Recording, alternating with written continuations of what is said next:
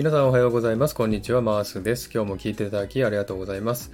このマースラジオはオーストラリア・シドニーからいろんな情報をお届けしています。今日もよろしくお願いいたします。さて、サクッとオーストラリア。このコーナーはオーストラリアの豆知識をエンジョイしてもらうコーナーです。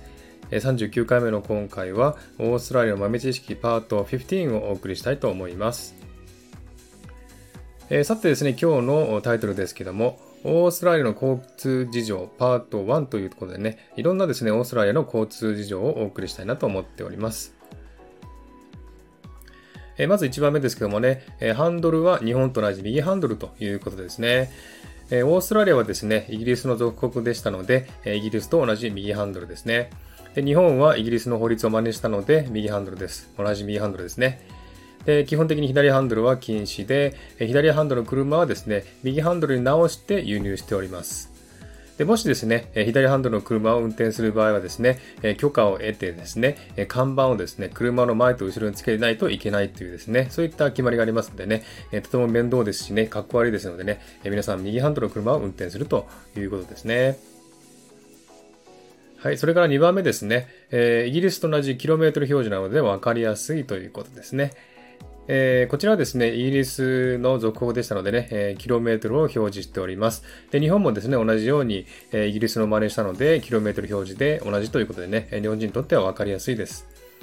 それから制限速度なんですけどもね、高速道路は時速110キロ制限ですね。それから田舎道ではね、一般道でも100キロ制限となります。市街地だと60キロ制限となりますね。シドニー市内だとですね、40km 制限となっておりますのでね、結構ね、厳しいです。そして、ノーザンテリトリーという州がありますけどもね、この州の一部のハイウェイでは制限時速がないというところがあるんですね。結構日本では考えられないよね、そういったところがあります。それから3番目ですけれども、ラウンドアバウトがあるという特徴がありますね。日本ではロータリーというふうに言いますかね、交差点の真ん中に丸いものがありますね。そこを時計回りで回っていくという方法ですね。で、右が優先ですのでね、右から車が来たら止まらないといけないという決まりがあります。で、時計回りで回って、信号機の代わりですのでね、交通量の少ない田舎道や市街地によくありますね。これ日本でも最近できたという話を聞いてますんでね、見たことがある人もいると思いますね。それから4番目ですね。これはシートベルトは必ずしないといけないという決まりがありますね。助手席はもちろん後部座席も絶対にしないといけません。子供もですね、ベビーシートなどを用いないといけないということですね。これに違反すると罰金が約400ドル、32,000円ぐらいでしょうか、日本円で。それぐらいの罰金が取られますので、結構高いですね。はい、それから5番目ですけれども、制限時速 1km オーバーでも罰金の対象となるということですね。日本ではだいたい 10km オーバーでも多めに見てくれると思いますけれどもね、オーストラリアはですね、速度違反が厳しくてですね、1km オーバーしただけでも罰金の対象となりますね。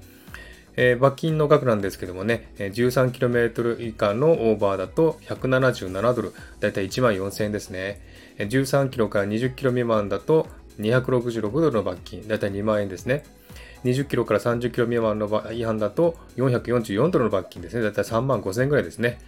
こんな感じでね、罰金が取られますね。結構高いですのでね、気をつけないといけません。日本と比べてどうでしょうかね。日本の方が安いでしょうかね。結構オーストラリアはですね、罰金の額が大きいと思いますんでね、ちょっと交通違反しないように気をつけないといけないと思いますね。はい、そんな感じでね、今日はオーストラリアの交通事情についてお話ししました。日本のね、交通事情と比べてどうでしょうかね。コメント欄で教えていただければと思います。では今日はこの辺で終わりにしたいと思います。今日も聞いていただきありがとうございました。ハートボタンポチッと押してもらえたら嬉しいです。ではまた次回お会いしましょう。チアース。